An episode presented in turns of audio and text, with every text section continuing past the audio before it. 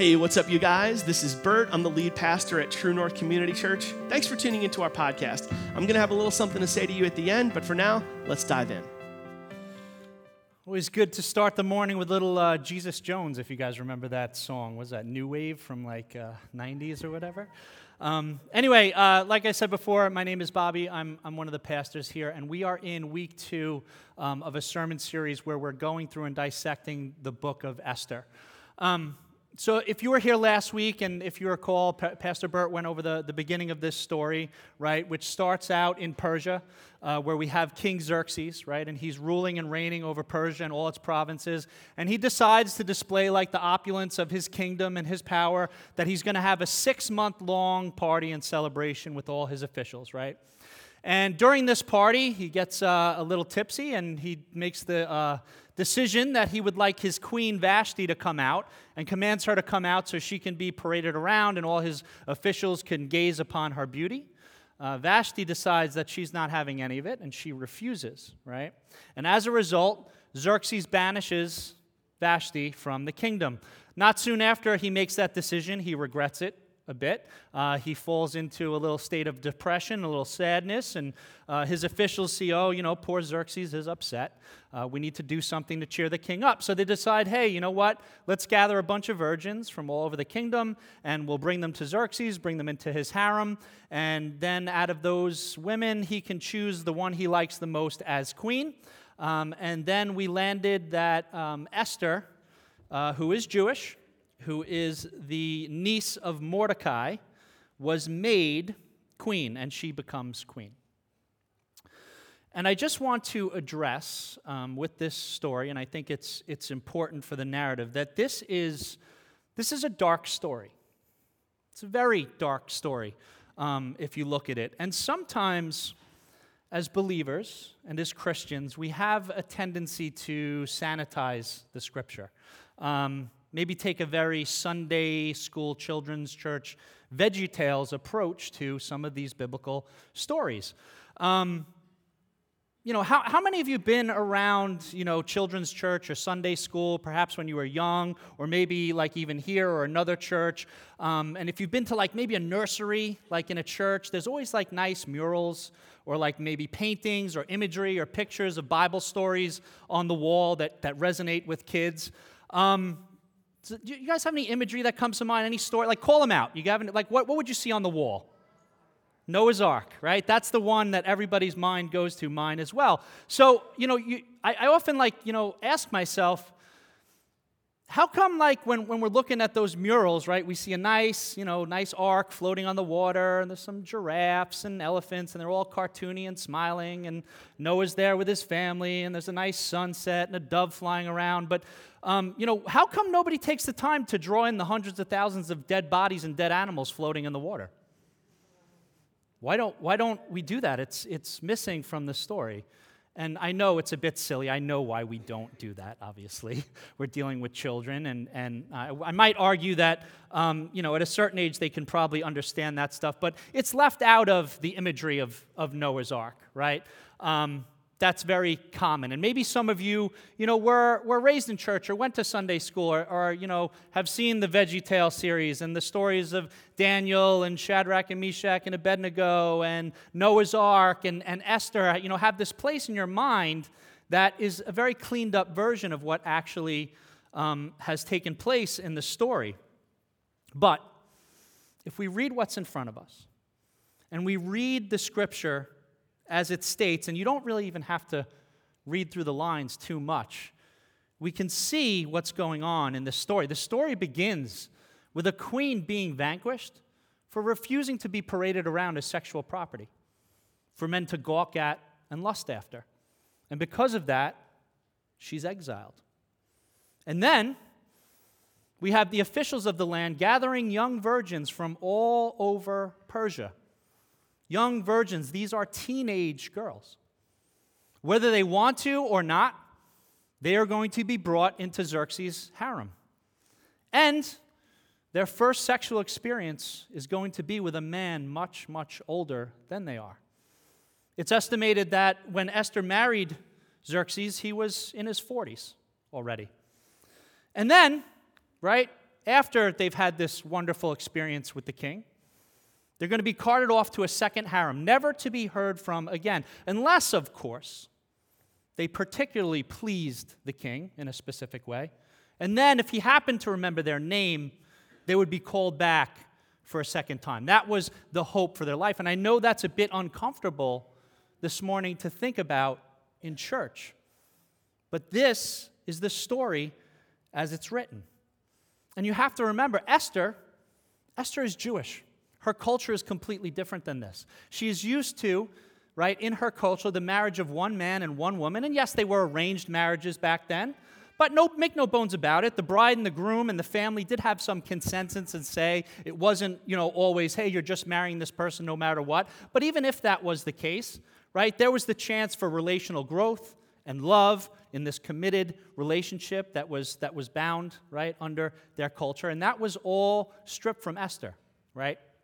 And I will say this, right? Esther is definitely 100% better off than any of the other girls that she was brought into that harem with. She does become queen, so her fate is definitely a lot better than the rest of those girls. But if you stop for a second and you think about what Esther had to go through to get where she is, and put yourself in her shoes, I can empathize a little bit.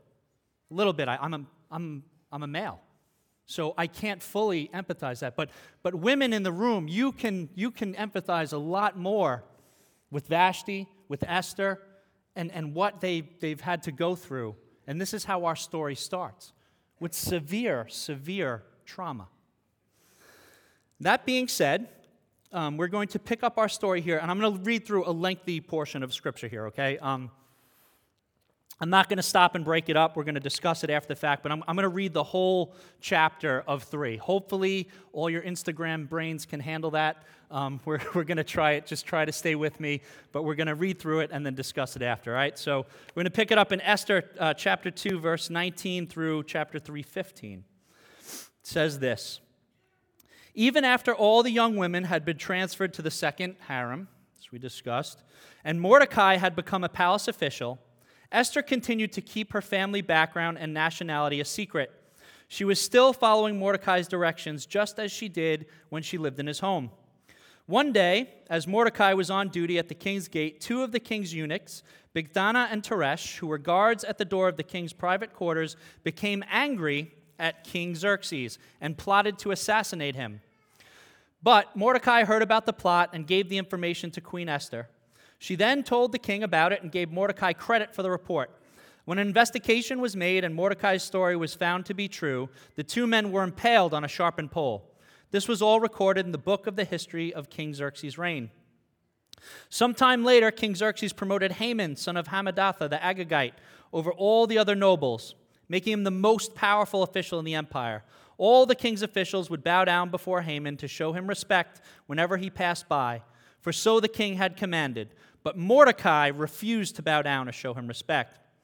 Then the palace officials at the king's gate asked Mordecai, Why are you disobeying the king's command? They spoke to him day after day, but still he refused to comply with the order. So they spoke to Haman about this to see if he would tolerate Mordecai's conduct, since Mordecai had told them he was a Jew. When Haman was, saw that Mordecai would not bow or show him respect, he was filled with rage. He had learned of Mordecai's nationality, so he decided it was not enough to lay hands on Mordecai alone. Instead, he looked for a way to destroy all the Jews throughout the empire of Xerxes. So, in the month of April, during the 12th year of King Xerxes' reign, lots were cast in Haman's presence. The lots were called Purim to determine the best day and month to take action, and the day selected was March 7th, nearly a year later. Is everybody still with me? Anybody sleeping out there? Right here? Yeah, we're good. All right. Almost there. Let's go. Then Haman approached King Xerxes and said, There is a certain race of people scattered throughout all the provinces of your empire who keep themselves separate from everyone else. Their laws are different from those of any other people, and they refuse to obey the laws of the king. So it is not in the king's interest to let them live. If it pleases the king, issue a decree that they may be destroyed, and I will give 10,000 large sacks of silver to the government administrators to be deposited into the royal treasury.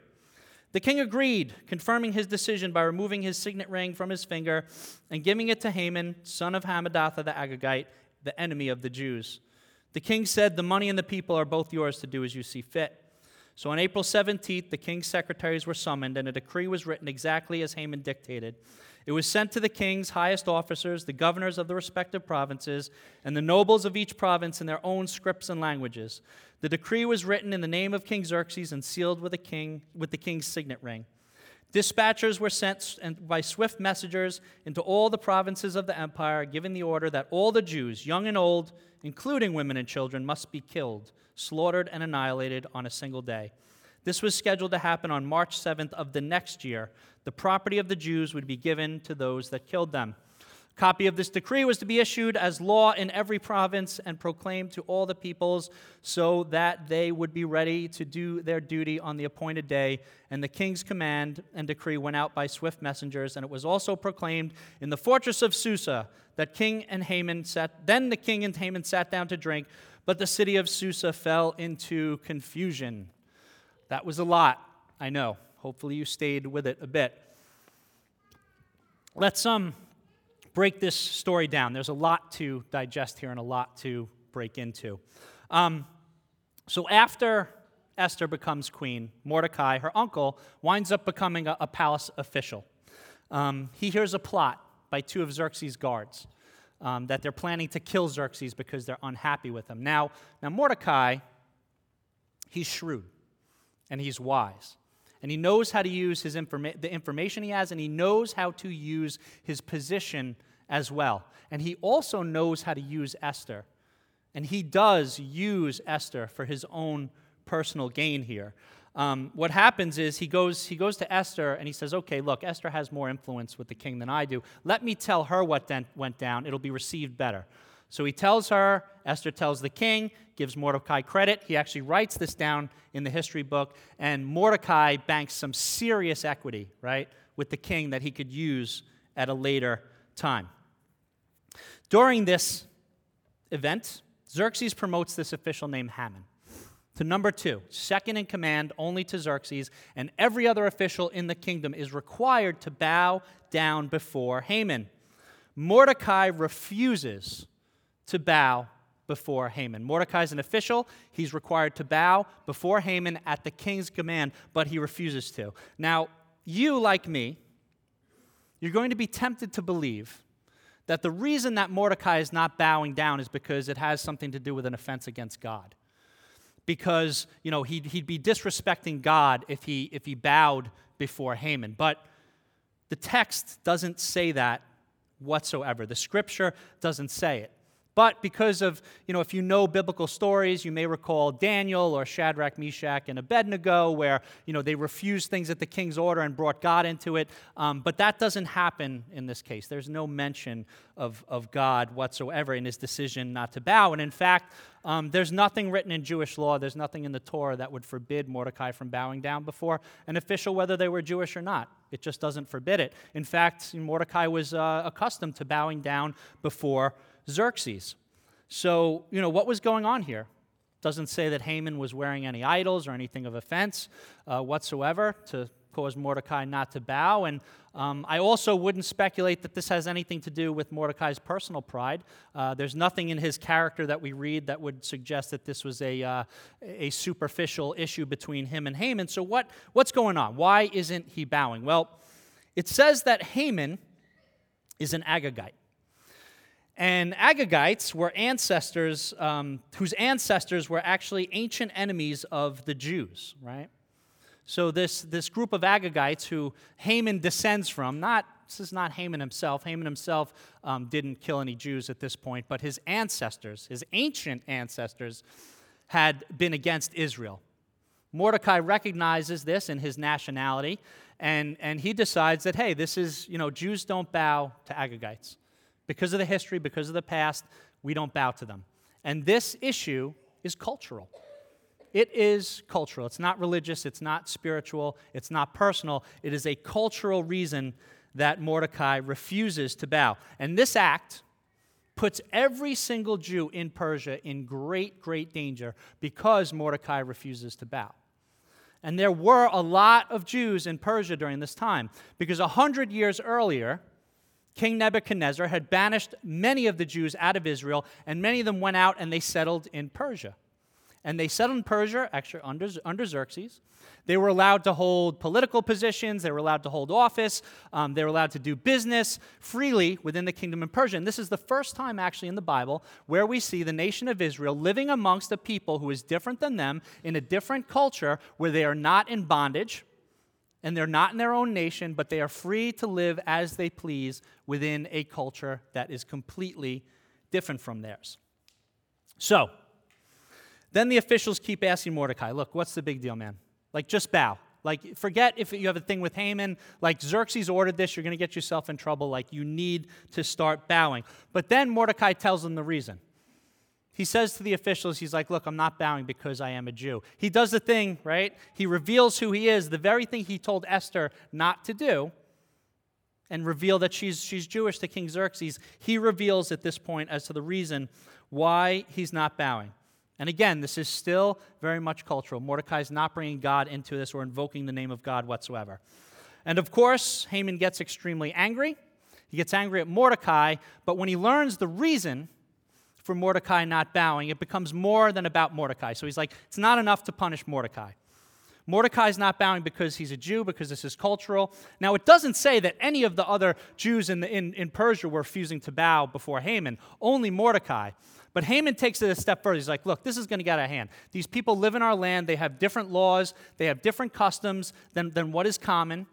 And if, Haman, if, if Mordecai doesn't bow, it's just going to be systemic. And that's a theme in the book, right? It's the same thing that happened with Vashti. If you remember, um, the officials said to Xerxes, You have to punish Vashti because if you don't punish her, then all the women, you know, they're going to get some moxie and they're, they're going to rise up. We can't have any of that. It seems to be this theme in Persia that's going on where they, they just don't want things to get out of hand. And then finally, Haman does this strange thing where he casts lots to determine the best day to slaughter all the Jews. And that date winds up being a year later, which will play into the story later on. But I mean, if you think about this, it's kind of silly, right? Um, he's sending out all these notices that on a specific day, a year from now, everyone's going to have to kill all the Jewish people. And that's what sends the city of Susa into like this confusion. Because most of the people are like, you know what these people are my neighbors right? They're my friends. They hold they haven't really done anything to us. Like why are we going to slaughter all these people? But they were going to because this was signed and initiated by the king. Um, and then Haman says to the king, Look, if, if you let me do this, I'll put 10,000 sacks of silver into the treasury, which, by the way, he's going to get from all the Jewish people he kills as he plunders them, and he's going to take that bounty and put it into the treasury. Um, Xerxes signs off on all of this, and uh, everyone's just left in this state of confusion. So, there's a few things I want to point out here that are important to this story. The first one being that Esther is put on the throne and has gone through what she's gone through and become queen before the Jewish people are in any kind of jeopardy. Okay, there was, there was no reason or need for her to become queen yet. There's, you know, seemingly no purpose in it. She was established in a position before there was any need for her to be there. The second thing that is common in everything that we've read last week, everything we've read now, and everything we're going to read in the, common, in the coming weeks is that God is absent from the story of Esther. He is not present. He is not mentioned once. No one mentions any, any sort of spiritual practices. Anything that is mentioned is really just Jewish culture. He is completely hidden and completely silent throughout the entire book of Esther. And I would say, too, that the Bible does this, right? It makes us deal with things in the world as they are. It just doesn't deal with things of spiritual nature alone. It makes us face the facts about the horrors of our world, the terrible things that happen war, famine, pestilence, murder, death, sexual abuse. It makes us face the facts of those things, and then it invites us to assume that God is at work in all of it. In all of the wickedness of the earth and all of the disaster, it invites us to assume that God is at work. Which brings me to a verse that many of you may be familiar with. So it reminds me of this verse, which is Romans 8:28 that says, "And we know that God causes everything to work together for the good of those who love God and are called according to his purposes for them." We love that verse.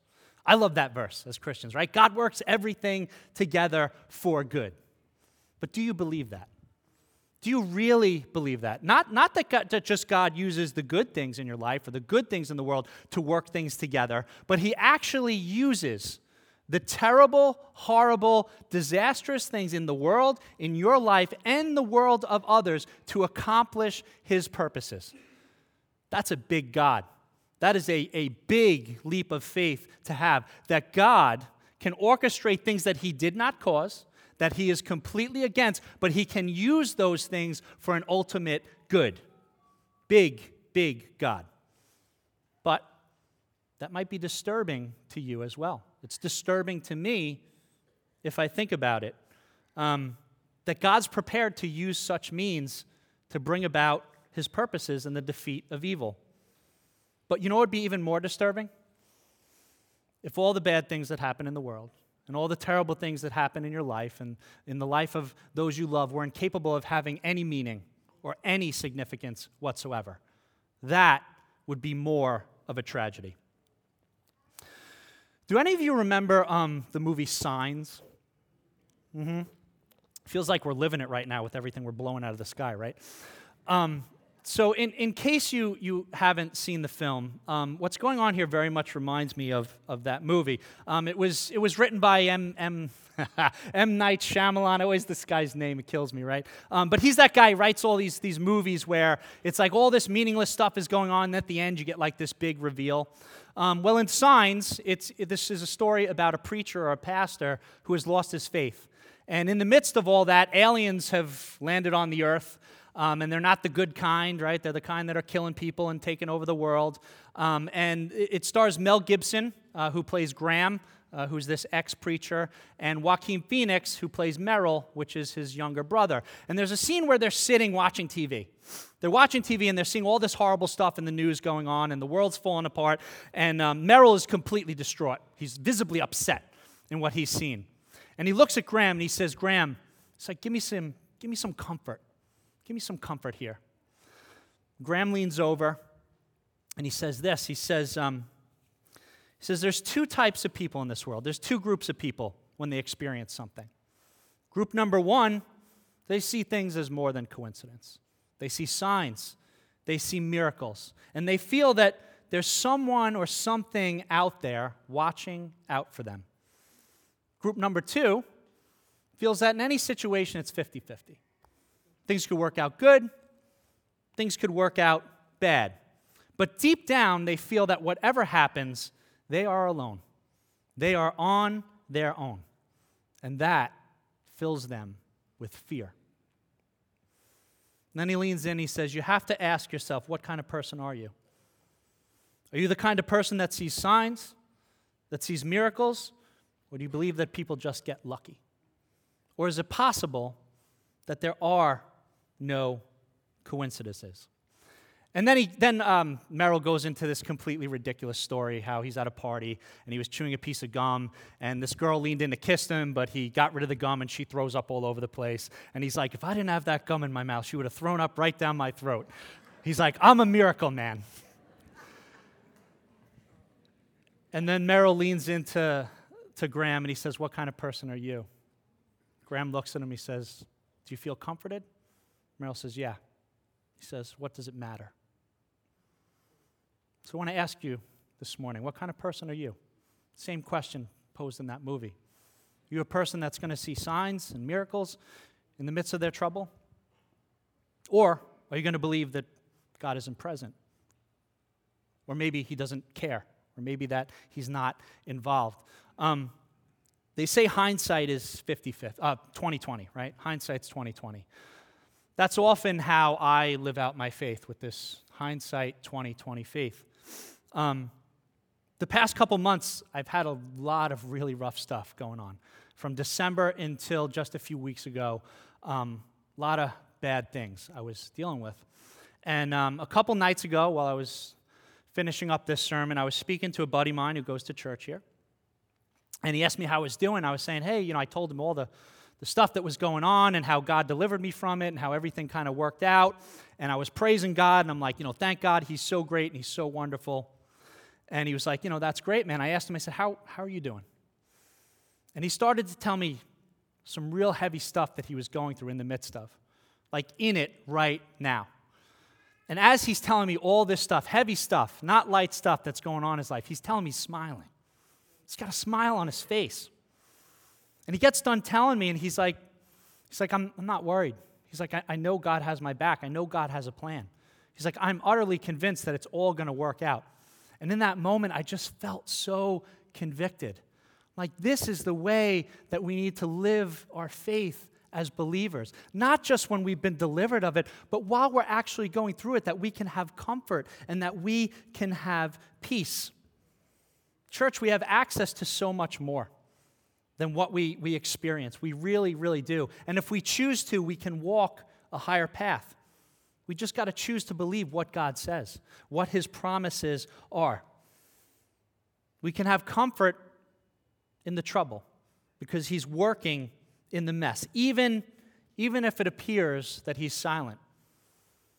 I spent the past two, three months with extreme stress, anxiety, and fear that was completely unnecessary and didn't do me any good in the long run. That was my choice, right? And it's easy. It's easy to celebrate the faith and the victory after you've been delivered from it. But what's more powerful is when you're suffering through it, being comforted, knowing that whatever it is, even on the largest scale of the world, God is working these things together for good. So, where are you this morning? What mess are you in?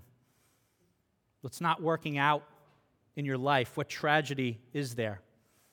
Do you believe that God's plans for you are ultimately good, as it says, if you put your faith in Him? That He's going to work it all out for good? Can you believe in the non miraculous miracle? That God is working behind the scenes to bring it all together. And like I said, that His plans for you are good. Maybe it's time to start. Because God, He's going to accomplish what He wants to accomplish in your life and in the world whether you're, you're on board with that or not, and whether you choose to take comfort in it or not, He's still going to work everything out together for good. So, do you want to choose to go through things racked with stress and anxiety and fear? Or do you want to choose living comforted, knowing that someone, that God, the God of the universe, is out there looking out for you and has your best interest in mind? It's not easy. Because as believers, we, we, we exist in this world of, of the now and the not yet. Okay, we exist in our situation now and the future. The kingdom of God is a, a future event. It's a time coming when everything's going to be great, and that is a future event. But the kingdom of God is also here now.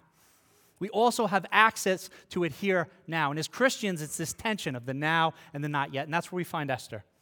This is where Esther is living. She's living in the now and the not yet. The now of being queen, the now of having this power, this influence, but not knowing what the heck the purpose was, why she had to go through all this trauma, why she is in this place. She has no idea. She's living in the now, but the not yet is coming.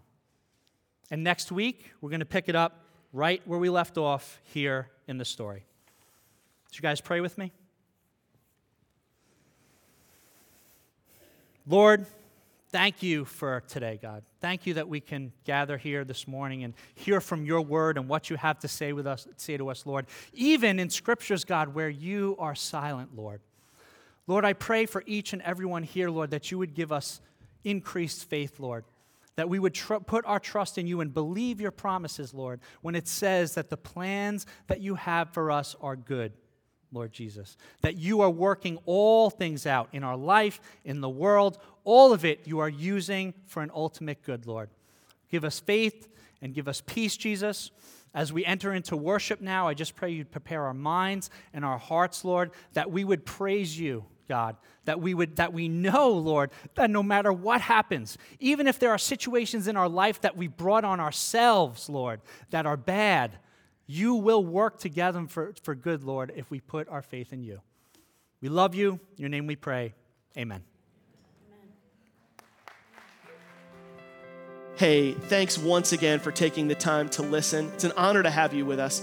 If you'd like to support our church financially and help us continue to put this content out there for free, that would be a really big deal to us. We're completely supported by the contributions of the people that come to our church, and if you'd like to help, you can do that online at truenorthchurch.net slash give, or you can do it with a text message. Just text the word True North to 77977 on your cell phone, and you'll get a prompt leading you through how to do that. Thanks again for dialing in. See you soon. Bye bye.